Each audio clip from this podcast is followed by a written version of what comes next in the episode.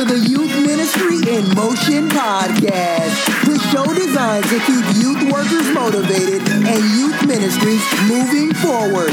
Now, here's your host, blogger, speaker, and lover of nerd stuff, Paul Turner. What is happening, youth workers? What is going on with your day to day? I'm having a phenomenal day. Just had a great interview, which I'm about to tell you about here in just a second. But uh, I am preparing to go off to Nashville and uh, hang out with my daughter who lives up there, which is going to be fun. And by the way, in a couple of weeks, I'm actually going to be at the National Youth Workers Conference in Memphis. And so if you are going to be in Memphis for the National Youth Worker Conference sponsored by Youth Specialties, uh, I would love to connect with you. So just send me and send me, drop me an email if you want at thedprojectandme.com. Uh, hit me up. Would love to grab coffee or something. Uh, also, um, if you are on Twitter, you can find me at Paul Turner 2. That's T O O. Uh, because there's a number of Paul Turners on there, and I am also one of them. So that's why I chose that. But today, guys, uh, I'm super excited about uh, the interview that I just had with uh, author Jeff Goins. You know, Jeff Goins, if you're not familiar with Jeff Goins' work, he is uh, a blogger and a writer and an author. And uh, I tell you what, his books have just rocked my face off. And I think you'll be pleasantly surprised that, man, he's got some youth ministry chops. He's been uh, in the mix, guys. And I, I was super excited to hear about all that. And Jeff and I jump into uh, just a lot of different things. We talk about, yes, you becoming an artist, and you are an artist, uh, but we also talk about calling, we talk about life, we talk about ministry, we talk about mentoring, and there's so much good things in there, guys. Uh, so let's go ahead and get into it. Join me now in the conversation with Jeff Goins. All right, youth workers, thanks for gathering around the campfire here. We're about to tell some fantastic stories of what it means to be an artist. And uh, my guest today is author and speaker and uh, all kinds of other things. Jeff Goins, thank you for joining the Youth Ministry in Motion podcast. Thanks for having me, Paul. Glad to be here. Uh, so, Jeff, tell me, and feel free to just introduce yourself uh, to the audience here, because I. Uh, you know, as in uh, Ghostbusters here, we're kind of crossing the streams here, maybe Yes. because uh, you do a, a, quite a number of business podcasts, entrepreneurial Mm-hmm. podcasts. You have your own podcast, uh, uh, and uh, uh, it is phenomenal. By the way, I'll put that in the show notes as well. Um, and so, tell the audience, give us a little, uh, uh, you know, brief background. And you know, you're talking mostly to youth workers today. I don't know if that scares you or not. Um, it scares me every week, but uh, but in talking, give feel free to give any background you have, maybe with working with teenagers or anything like that, because I'm sure our audience uh, would love to uh, to hear about that. Uh, yeah, no, I'm not intimidated to talk to youth workers. I am intimidated to talk to youth, you know, uh, youths, uh, young young adults, The teenagers, whatever, yeah, whatever we call them today. I, I don't think, uh, I, I don't think we call them teens anymore. I think that's like not a, a thing to say.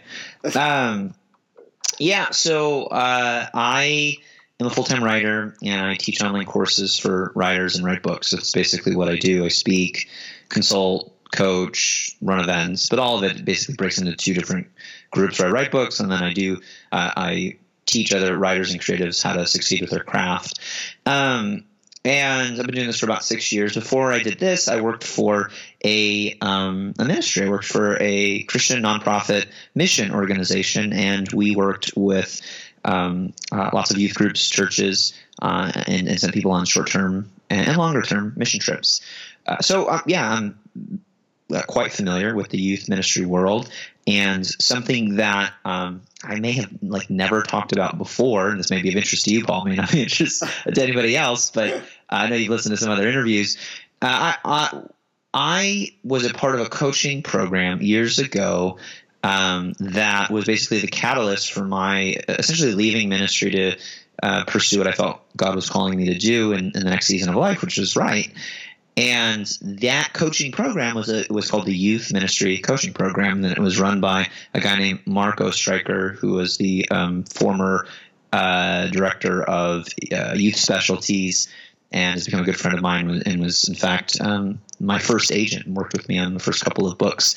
So yeah, uh, I, I I like the youth ministry world. I've got some connections uh, in that world. Do you know what Interlinc is, Paul? Do you know what that um, is? You know, Jeff, I do, Jeff, because I have written for them for the past fifteen oh, cool. years. So, so my first job uh, in Nashville was selling youth leaders only. Is that what's called? yeah, YLO. leaders only, yeah. Um, I did that for like seven months, uh, and I was in the in the customer service call center. That was my first job uh, here in Nashville. Was working at Interlinc, calling youth pastors, uh, trying them to subscribe or re up their subscription to YLO. wow. That, that, So yeah, I get I get the youth ministry world a little bit. the strings, my friend. We are far more connected than than I thought we were because yeah, because I've I've written Bible studies for them for many Yeah. many years now, and and uh, that is a small call center room, by the way, especially when you were you were there on the farm, as we called it. Yeah, Uh, so you've been there. yeah, I've been there. Yeah, in Yeah. uh, in uh, uh, Leipers Fork, I believe it is. Yep. And uh, and so uh, yeah, that's you. So you do you have you have certainly you have deep chops here in the youth ministry world as far as I'm concerned. You can talk about anything, and uh, I know these youth workers. Uh, you know your book, uh, "Real Artists Don't Starve." I have to say is. Um, is a book that every youth worker should read, and I and I'm sorry that that that I wish this book had come out ten years ago, and I wish I had written read your book, The Art of Work, uh, ten years ago, Mhm. uh, because I'm I'm you know in the season of life you talked about, right? I'm in that season where change may be in the air, uh, and and really. Uh, real artists uh, don't starve is just rocking my face off, and I guess you can tell that because I, I've done a bunch of blog posts about it. I've done Yeah. Thank you. uh, done some YouTube videos about it and uh, was on your launch team for it. And so um, it's made, for me, it's made just major impacts. It is just, it has really set me free in a lot of ways uh, that I didn't know I could be or, or should be and, and rethinking the whole thing. So I would then ask you then for these youth workers here that we're talking to, because I know there are there. I I believe at least, and it, do you, do you believe that um, you know you're you know we we don't we as youth workers don't see ourselves as artists many times, and I know in your in your premise there that you know that you know real artists aren't born right? They're they they literally are are compelled to become artists right? So mm-hmm. tell us tell me a little bit about then do you think in that regard there how how can youth workers go about maybe start rethinking you know that they're they don't have they, a lot of hear a lot of people say they're not creative. They're you know and you hear this probably not just in in youth worker world right but in all kinds of worlds. I'm not creative. I'm all those things. Uh, what could you tell youth workers right now to get them on track to start maybe shifting mindsets to say you know what? Maybe maybe what i do is art. Maybe what i am doing is is artistic or creative in some way. Yeah. Well, I mean, I think you're creative because you're created, right? And you're made in the image of a creative God, and and so just because you're imbued with His nature, you have some natural innate creativity, and, and obviously we see that in the biblical narrative uh, throughout the you know Old and New Testament. Um, uh, God uses His people to uh, continue to create things, you know, from uh, Adam and Eve uh, naming the animals, you know, and even like tending to the garden to um, uh, Moses, you know, coming down uh, the mountaintop with the, you know, the tablets. Like we are co-creators with God. And I, I think uh, whether or not you think of yourself as creative with a capital C or an art or like an artist with a capital A, I think we are all artists in the sense that we have creative gifts to share with the world. And whether or not we share them is up to us. I do think you can squander your gift. I do think you can um, not use your creative uh, efforts to their fullest potential. And, and as a result, I think that your community, your church, even the kingdom of God uh, suffers. And, and, you miss out on, on the joy of um, kind of participating uh, with God in his uh, redemptive move to make all things new, which is a creative act. Well, absolutely. What What would you say then to the the youth worker? He's sitting in his office right now, maybe, or uh, listening to this on his computer, or he's uh, driving in his car, and you know he hasn't really he hasn't um, he understands that from maybe a theological point of view. He says, "Yeah, that's true. I get that." What would you say then are some first steps then maybe for a youth worker to say, "Look, I need to I need to start acting upon it. I don't want to waste." Uh, the talent, so to speak, right? The the, the mm-hmm. you know the the talents I've been given, the things that I've been given. I've I've been given certain gifts and abilities and, and things like that. How would you encourage a youth worker to, to step out of the mindset, which is you know so hard to break sometimes, of that we're just grinding away and, and every you know all these things.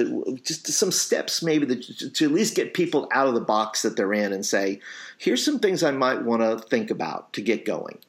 Sure. Well, first of all, um, I have a tremendous amount of respect for uh, youth workers uh, because, um, like, teenagers uh, intimidate me, and, and sort of middle schoolers as well. Most mostly because, um, like, my voice cracks more than theirs, and, and they can usually beat me up. Um, and I mean, it's just like it's such a tough crowd, right? And uh, maybe the person listening to this goes, "Ah, oh, no, like it's it's totally easy," but man, it like uh, your job is hard. And so you have to be creative. You have to find new ways to connect uh, with the kids and youth in your community. Um, uh, just because you know, like uh, it's it's a it's a hard age. There's a lot of jadedness, and so you've got to find unique and creative ways to uh, just break through and stay in relationship um, uh, with these young people that you're trying to minister to. Uh, so, I mean, I think the first step to becoming an artist is to think of yourself as an artist. Uh, I, I, have begun to dismantle my beliefs about giftedness and calling over the past few years. Mm-hmm. Uh, I really do think, you know, that we are all called uh, to do something, and we are all gifted to uh, live out, uh, you know, God's plan for us. But I think uh, for maybe most of us, that the gifting is not some like innate, inborn talent as much as it is God is calling you to do great things and He has created you. Like the human body and brain is this incredible thing.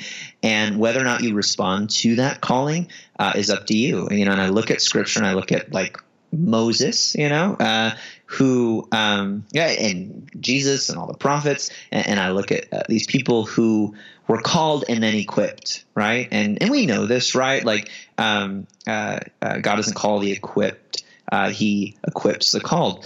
But I think when it comes to actually moving forward in, you know, for example, with you, Paul, you know, in, in the next season of life or trying to find out what's next for you, we often wait. We wait for clarity before we're willing to act. And, and I think clarity tends to come with action.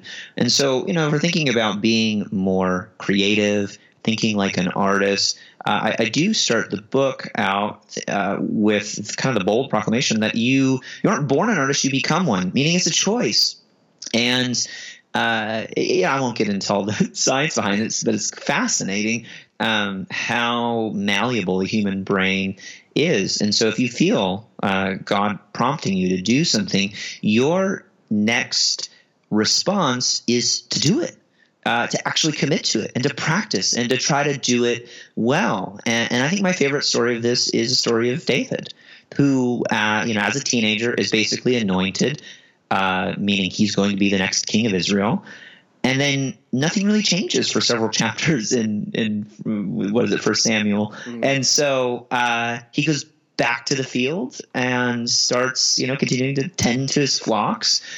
But he is different his mindset is different. And we know this because in the next scene, uh, he faces Goliath and he kills Goliath. And he says, I fought the bear, I fought the lion. You're just another beast that I have to take care of. And so, what we can assume happens in between uh, his being anointed uh, by the prophet Samuel and killing Goliath is he was practicing. He took that calling seriously. And I think the same thing is true with this idea of being an artist. Uh, it's one thing to intellectually go, oh, yeah, I'm creative because God's creative and I'm created in his image, yada, yada, yada. It's another thing to go, okay, so that means I have a responsibility to become the best artist, and I use that in air quotes, uh, that I can be. Uh, meaning I'm going to to look at my ministry, look at my vocation, uh, look at my work as a form of art. And art is only art when it's something creative uh, that's shared with the world and, it changes or transforms something. Like that's the goal of art is to change someone or something. And so thinking of what you do as art. Uh, I think is the first step. Um, uh, I, I think of it kind of in these three different steps. First, you have to believe that you are this thing, you are an artist. Second, you have to behave as if it's already true in spite of our lack of experience or whatever. And then ultimately, you become that. And I think David's story is a great example of that. Uh, Samuel says, Hey, you're going to be king. He believes it. He takes it seriously. So what does he do? I, I imagine he's out in the field uh, practicing because he understands that if I'm going to be king, what do kings do? They lead their soldiers in battle. Like they're up front, right? right? And so he he understands. Well, I'm a shepherd right now. I have to learn how to fight, and I'm going to use my surroundings to get better at battle and then ultimately eventually he becomes it right he becomes the king and so I think the way you become something that God's calling you to be is you begin thinking and then acting as if it's already true, and then ultimately it does come true.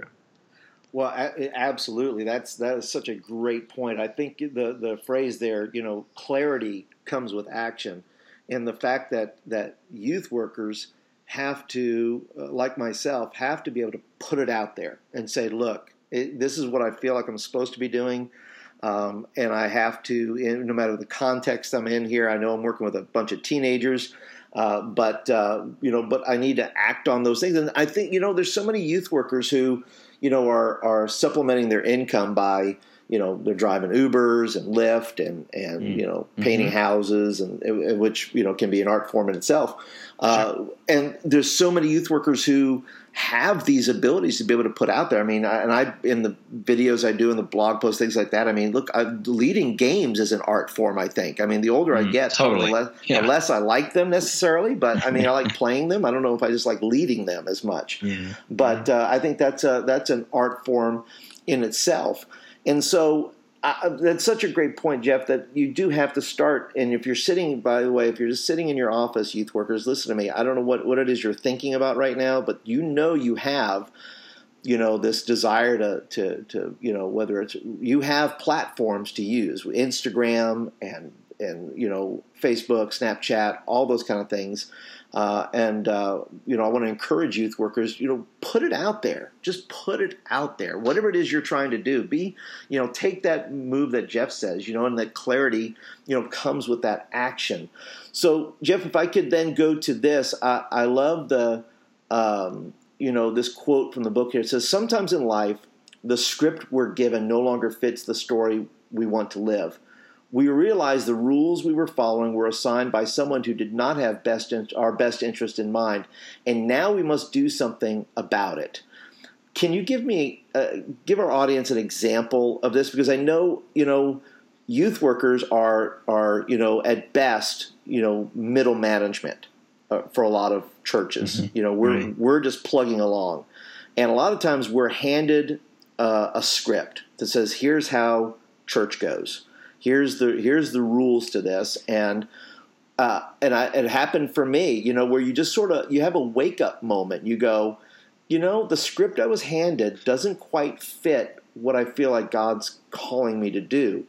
Maybe you can offer uh, you know uh, some ideas on how youth workers even from a from a middle management point of view can say look i, I got this i'm having this wake up moment in the midst of my career or maybe I'm a young youth worker and you know, I just got into this church, and I don't know how many times, you know, me as a young youth worker go, I didn't think this is what what I signed up for. I didn't think I thought, you know, we are all very idealistic, right? We all thought, well, this is the way it's supposed to go, and everybody's supposed to love each other and care for one another, and isn't that great? And then, you know, uh, the first, you know, punch in the mouth comes, and you're like, what is this? This is not This is not what's supposed to be happening.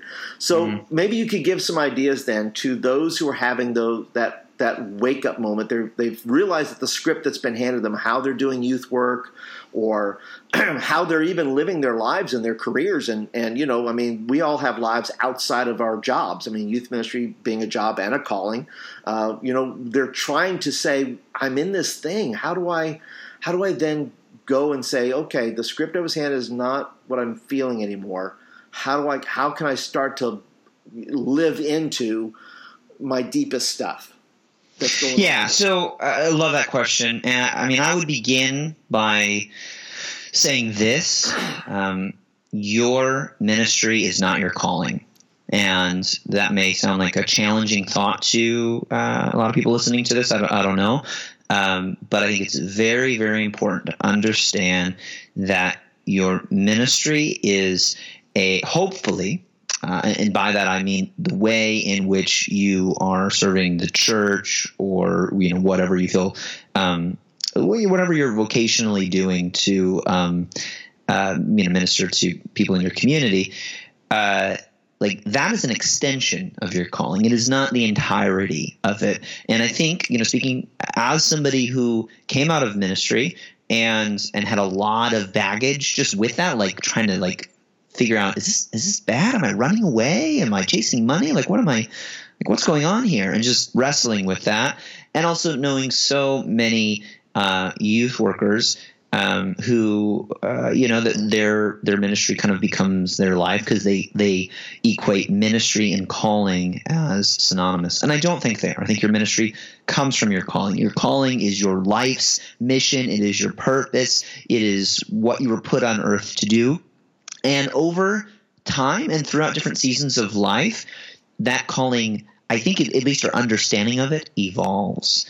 Uh, and it doesn't mean that like God changed his mind, but it, like most things that uh, uh, like God has told human beings to do, we haven't completely understood right at the outset, right? correct, correct. I mean, everything from the law to the coming of Christ to oh gosh, like look look look at this part here. You know, this thing in Galatians that says, um, you know, it's not uh, by works that we're saved. Oh, that's interesting. Uh, and so we're constantly um, kind of chewing on things that God has told us and better understanding them. And I think your calling is that way too. I don't think it changes, but I do think uh, it evolves, or at least your understanding of it evolves. And um, if that's true, then that means that there may be a season of life where you realize, hey, this script, this story, this idea that I was given in seminary or, you know, in my first youth ministry job or, you know, from my pastors, my first mentor, uh, this worked for a season, but this isn't – like i'm just i just don't feel like this is who i really am right now. And i um like I, like everything i understand about that i i borrow from a guy named thomas merton who's a trappist monk and a, a, a wonderfully poetic writer. And um, he talks about the true self and the false self. And basically the false self is the image that you project that everybody goes you're so good at that. You're so funny. You're so great with kids. And inside something's missing you know, you're you're performing, uh, but it's not who you really are. And at a certain point in life, sometimes the role that we're fit, we're fulfilling and like the deep needs of our soul begin to move away from each other. And when this happens, you are becoming disintegrated which literally means you're being pulled apart, right? Right. And this is this is a painful place to be. And I think in ministry we don't necessarily know how to talk about this because it's like depending on, on kind of the, the, the context or the you know community that you're in in terms of church or whatever um like it, it's not always a safe place to go ah, like I, I don't think this is what god wants from me right now. What do you mean? He called you to do this didn't you? Yeah da, da, da. and so there's a lot of shame and stuff. And i remember talking to a, a mentor and a friend of mine a guy named michael hyatt uh, early on in this experience of uh, basically spending about six years in ministry, going like, is this is this really like? Should, am I really going to quit this to go become a writer and start a business? Like it's the op- like it's the opposite, you know, vocational change that happens where somebody like quits their six figure job to go into ministry. I was doing the opposite. I was leaving ministry to go pursue what has become a lucrative career. Right. And I remember talking to uh, Mike and saying, "I'm really afraid about this. I'm I feel conflicted about this, and I'm worried that doing this might like I, I'm just." I'm worried that I'll, I'll be leaving ministry, and that scares me because I, I, I love ministry, and I want to feel like I am being as faithful to God as I possibly can be. And he looked at me and he said, Jeff, it's all ministry, all of it. And I really took that to heart. Yeah, and there were a number of things that led me to to make that change. Uh, one of which was that conversation. The other uh, was another conversation with a mentor where I said, "Hey, like, do I do this? Do I not do this? Is this greedy? You know, to leave ministry to go into business? Like, what? I really feel like this is where I'm being led, but I don't." I don't know, you know, and I was concerned about how it would look to other people too. And um, that you were he said, Jeff- forsaking that you're forsaking the call, right? That you're like you're just Yeah. bailing and Yeah, and I mean to like to be totally transparent, like what people think about me is, is something that I think about. You know, it's it's a concern of mine, sure, and and and especially in ministry, I didn't want people to think like yeah, I was running away from what I was called to do because I could make a bigger paycheck doing something else. Um, I didn't want to appear to be flaky or anything like that. I was I've always prided myself in on like um, honoring my commitments. And and so when I was talking to this uh, friend of mine who's a mentor, twice my age, he said, "Jeff, what's happened to you is rare, and you need to consider the possibility that not doing this might actually be an act of disobedience to God. That this might be your calling." And I had like not considered that at all. You know that that that all like the fact that I was I had grown a blog in a short amount of time to a large audience. Um, I had more than replaced my income and my wife's income, uh, making it possible for her to stay home with our child, which had just been born, which is always a dream of ours, and providing some financial stability for me to leave my job as well. Uh, and like all these things happen fairly quickly over the course of about two years. Um, but it was it, it, it felt kind of sudden, and I not until that conversation had considered the fact that like these are potentially signs that God is calling me uh, into this. And so, you know, all that to say, um, I call this the rule of recreation. And the idea is this that yes, you're called to be creative, but um, you're always recreating uh, yourself throughout life, reimagining who you really are and who you want to and maybe should be. And if we aren't constantly going through that churning process of going, wait, is this really me? Is this who I am? Is this what I ultimately want out of life? Um, then then it's worth reconsideration. Now, I'm a big fan of not, you know, uh, burning bridges behind you. right. So when I left my job, um, I approached my boss with fear and trembling and said, and, like to be clear, I didn't have like I wasn't like breaking a contract or anything. I was just Right, saying, hey, I, you know, I, I think it's time for me to move on. And and I felt indebted to him because he had mentored me for so long. and um, I said, the only thing that's keeping me from doing this is the thought that I might disappoint you. And so I don't want to do this without your blessing. And I had a very healthy relationship with my boss. If it weren't that, I don't know that I would have put that on the table. Right. And he said, I'm not disappointed in you. I'm proud of you. And he says, frankly, I saw this coming. Um, he said, I, I think it's time for you to move on. You've outgrown us. You need to go do your own thing. And he says, Of course, I give you my blessing. And he prayed for me, and, and we're friends to this day, and we stay in touch. And um, and then my leaving that organization was a three month process of me uh, kind of uh, recording everything that I did, documenting everything, finding a replacement, handing that off, and then I even had a six month retainer with them where I just like would check in once a month just to see how things were going. And, and I think this is the way big change happens for most of us, which is to say slowly. Uh, I think of this as the baby step strategy, and, and it's simply going, okay, if I have a vision for what I want my life to be like, two years from now. I want to, you know, uh, become a full time Uber driver, or I want to do ministry, but I want to do it like this, not like that. I don't like the story that I'm living right now. The question then is okay, get an idea of what that looks like, but then zoom out and uh, focus on today and tomorrow. And what is one small thing that you can do every day for the next year or two to begin creating momentum that uh, ultimately gets you to where you want to go? And that's as as un uh, sexy. Can I say sexy on a youth ministry podcast? Uh, you know, as unappealing as that is, like that's the way change happens for most of us. Right, and I think so so good, Jeff, because uh, for years for me, man, I romanticized the call. I did. I thought it was, and I, and you know, I remember my my I think it was my second youth pastor. He left youth ministry to go clean pools, and I said, "What are you doing?" what are you doing? You left right. youth, you left youth ministry, and I was mad, and I, I was oh, like, wow. I was mad at him. I was like, you left youth ministry to go clean pools. Right. Like, what is wrong with you? It's yeah. like forever, dude. Like it's like it's like you're supposed right. to do this forever, like till Jesus comes. And uh, and I was so mad at him. And but you know what? He's still cleaning pools today. He's still he grew his business, right? He, he's he's doing great. And I did. I had eventually had to go back and apologize to him. I had to go back and say because I that's when I started feeling the inklings of my own life and saying, you know, I made uh, you know I made a for me I you know when you're young and you hear that call you say well, it's a lifetime commitment.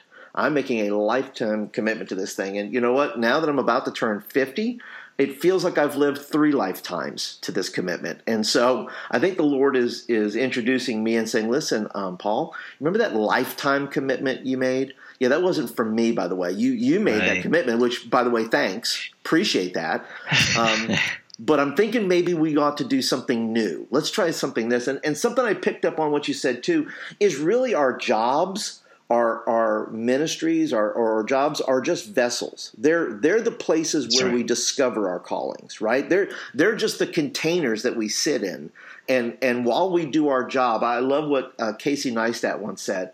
He says, hmm. "Listen, if you really know what you're supposed to do, he says, go get some crap job washing dishes somewhere, and then whatever you're whatever you're thinking about and dreaming about, other than dishes, that's what you're supposed to go do."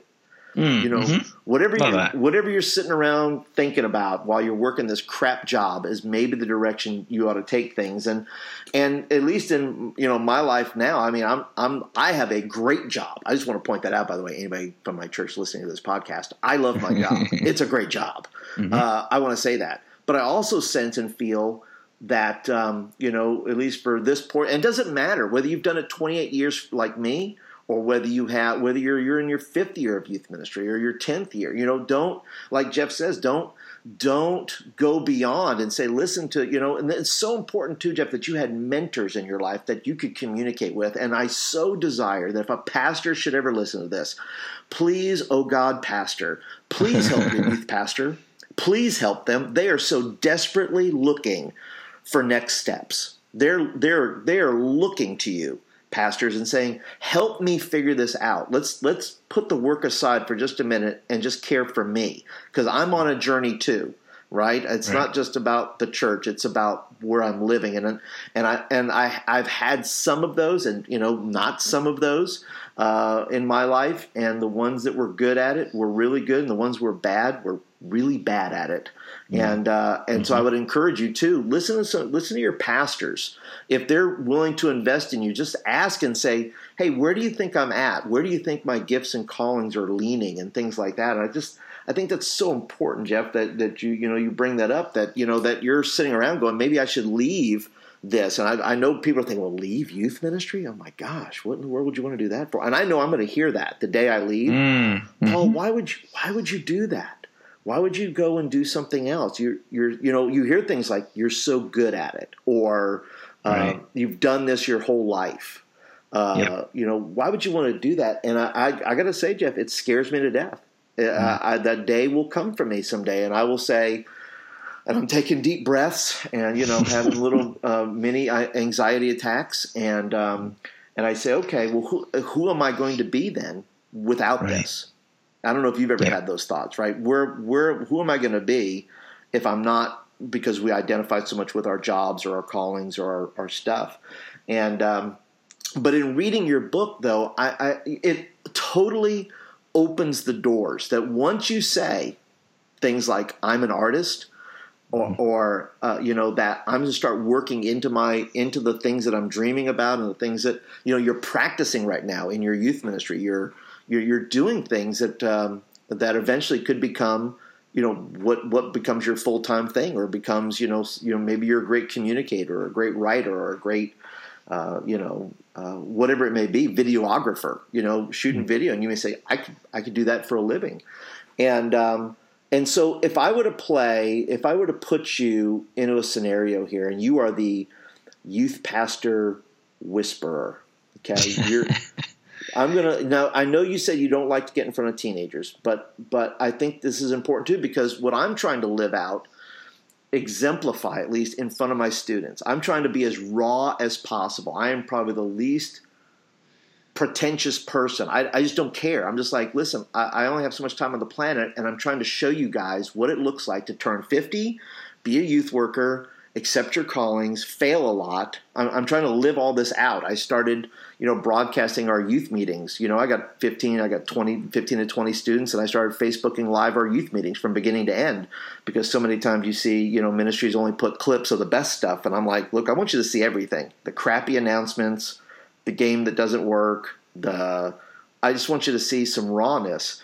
And I, I, how can youth workers, if you're the youth pastor whisperer, and you're almost like the movie Roxanne, where you know Steve Martin is is you know is the whisperer trying to give this guy advice uh, on to get the girl.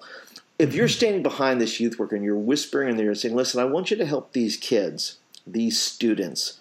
become artists. I, I, want you to not only become the artist yourself, right? I want you to help these kids embrace because so many kids, students don't think their art is good enough. How can we start breaking those cycles early, right? When they when they don't feel like they're confident enough to put the stuff out there, where where where where they're um, you know where they are allowing the populace to decide whether their work is good or not. Which in some cases it's true, but but um, but at least to get to the point where they can put it out there with some some confidence. So if you're inspiring, if you're whispering to the youth pastor, you're behind them, you're he has a mic in his ear, and you're you're coaching him a little bit. You're saying, here's how you're going to get kids to start believing that their art, whatever they're at, can start putting out into the world.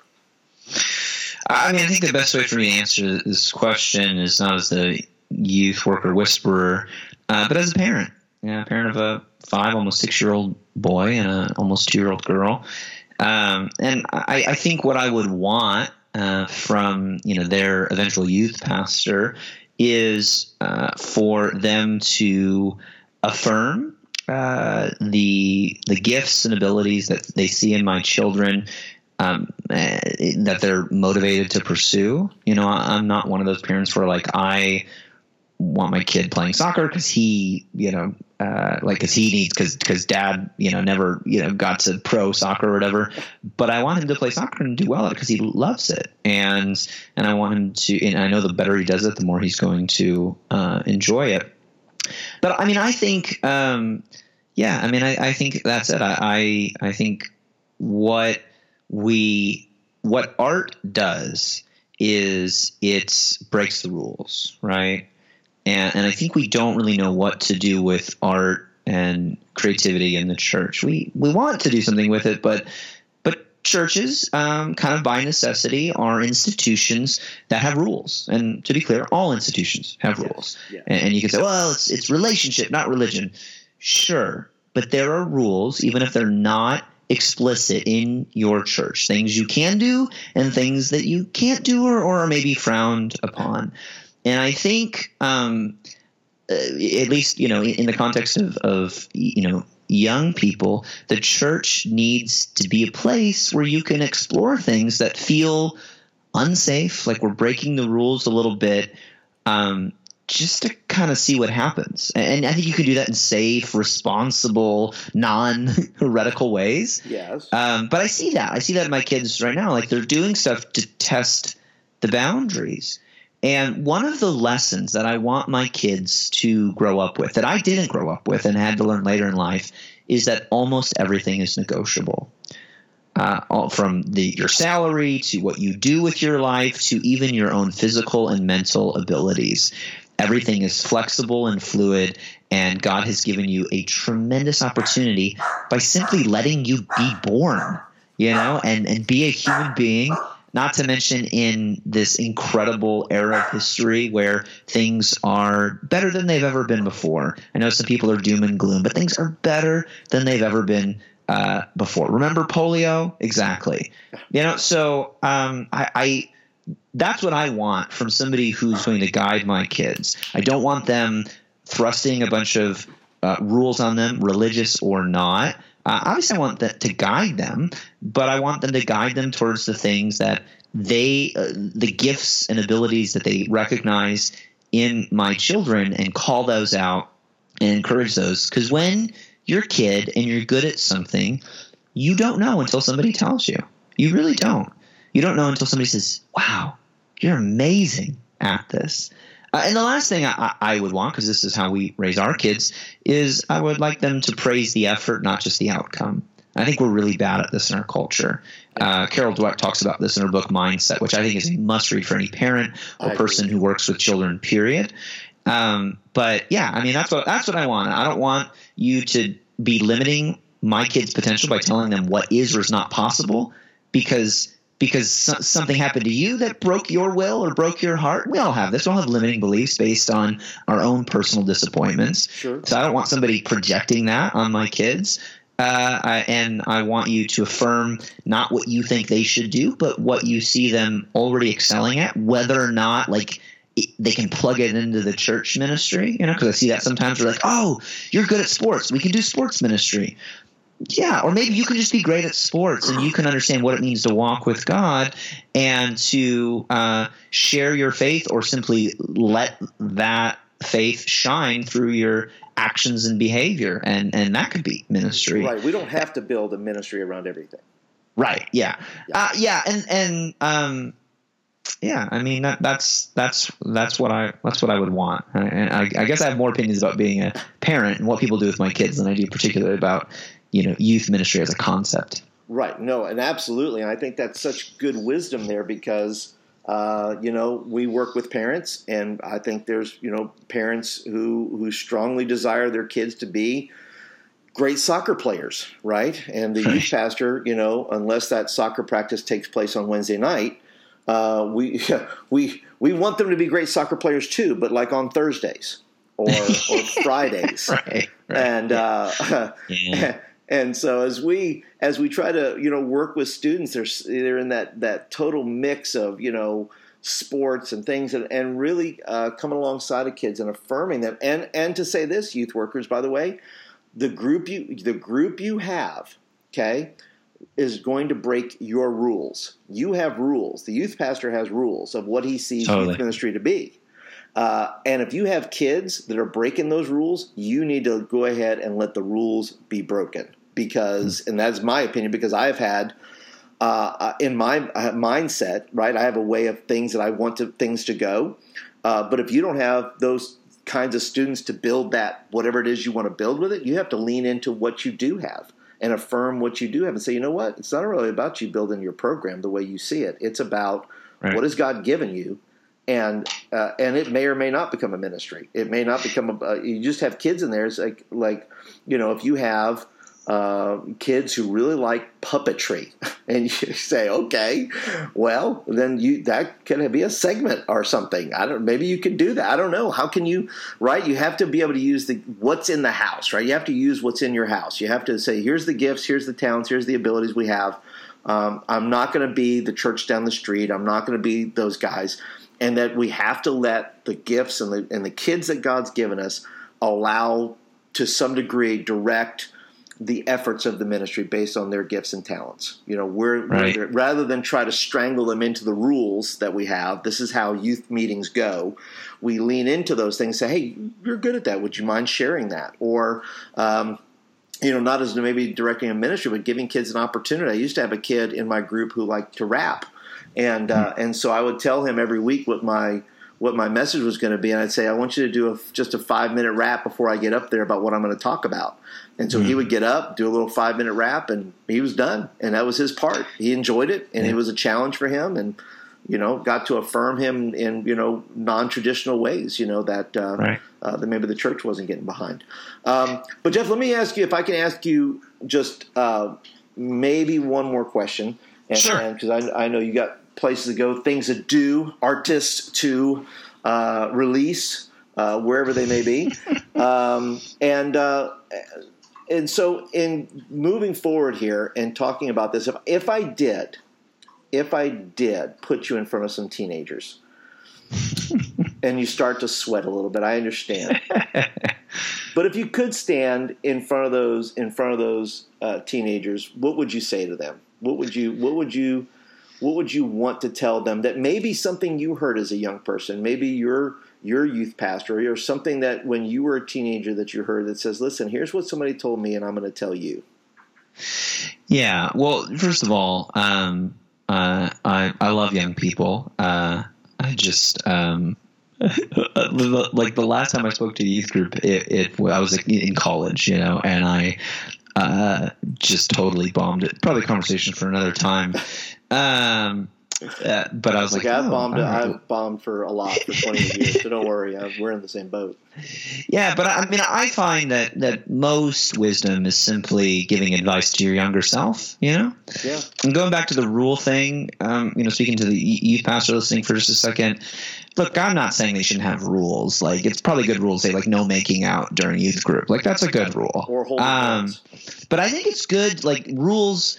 Um, for the most part, are uh, um, they are arbitrary boundaries that guide us to places of maturity, right? You know, what does Paul say? Like the law is basically a babysitter, and the, and the, point of it is to raise us up in our faith so that we can walk as adults, you know, not just crave spiritual milk, but spiritual meat.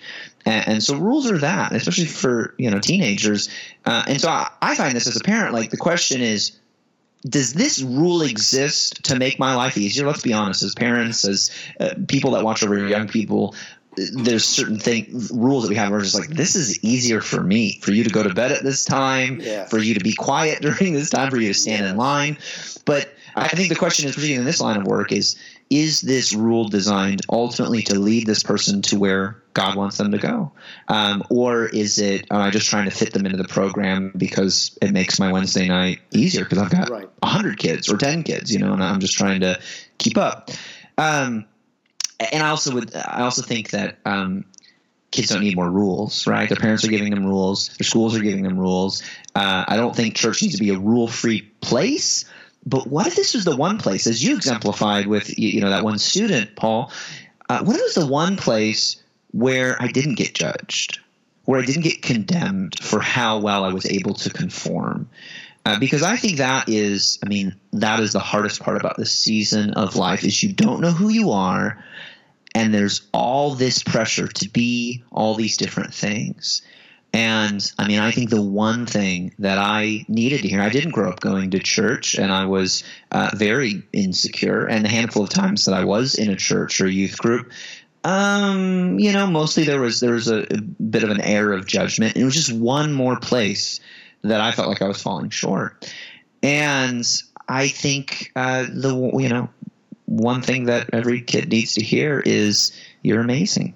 You are enough and uh, you don't have to fit in. You belong here, and, and we love you. And, and, it's okay if you don't know who you are. Uh, we are excited to discover that with you. I mean, wouldn't it be something if the church, uh, and some churches are this way, and those of you doing that, that's great. But wouldn't it be something if the church as an entity was known as this place where you could just be who you are, especially as a young person, and, and explore uh, ultimately who you're supposed to be. Powerful, Jeff, because we need to need to tell our kids more that they're amazing. That what they're doing is. I told my students last night, you know, it's okay to say you're a little broken because we're all a little broken and uh, we're all broken together. And uh, you know, one of the things I will, uh, one of one of my goals, at least in youth ministry, I, I want to give kids opportunities to live out those things that you know God's designed them to be, and I, I want them to eventually say, you know, somebody asked him, says, "Where'd you learn that?" He says, "I learned Yeah. that at church. I learned that in youth group. I, I learned Yeah. that because my youth worker allowed me the room to be who I was supposed to be."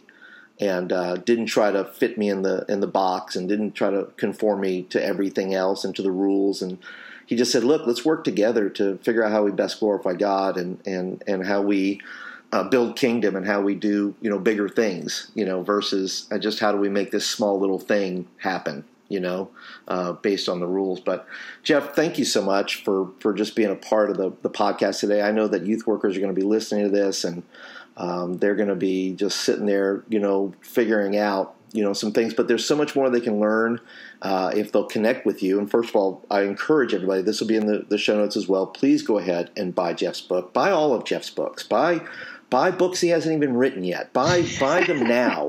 Reserve them now because look, the art of work, fantastic. Every young person uh, should read that because I think it goes into the depths of calling and, and starts to ask those questions. And then the real artists don't don't starve book is just a it's just a mind blower that if you think you're you're built that you're in this youth ministry position and you're saying, man, I've got these gut feelings, I've got these things that are coming out of me. What does that mean? And I'm going to say, listen, that's probably you know God, you know, directing you into the art, into the thing you're creating to make impact, to to do the things you're supposed to do, and and you're learning that in your season of life where you're at in ministry right now. And so I would encourage you to get that book. Excuse me, and then. Uh, Jeff, what are some other ways that people can get in contact with you? Because you have a, a great resources, you have classes, you have Facebook groups, you have all kinds of great stuff out there. So where where can people get a hold of you? Yeah, thanks. Thanks for having me, Paul. A fun conversation. Um, enjoyed chatting with you. Uh, you can find all all of the things about me online at my blog, which is just my last name, Goins G O I N S writer W R I T E R dot com Goinswriter dot com. Sign up for my email list. Lots of free things there, especially for writers and creatives. Um, but yeah, you can go there at goinswriter.com.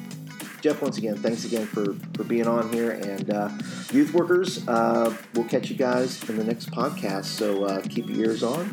And uh, we hope that the uh, Youth Ministry in Motion podcast has motivated you to go one more day and will keep your youth ministry moving forward. We'll see you guys in the next show.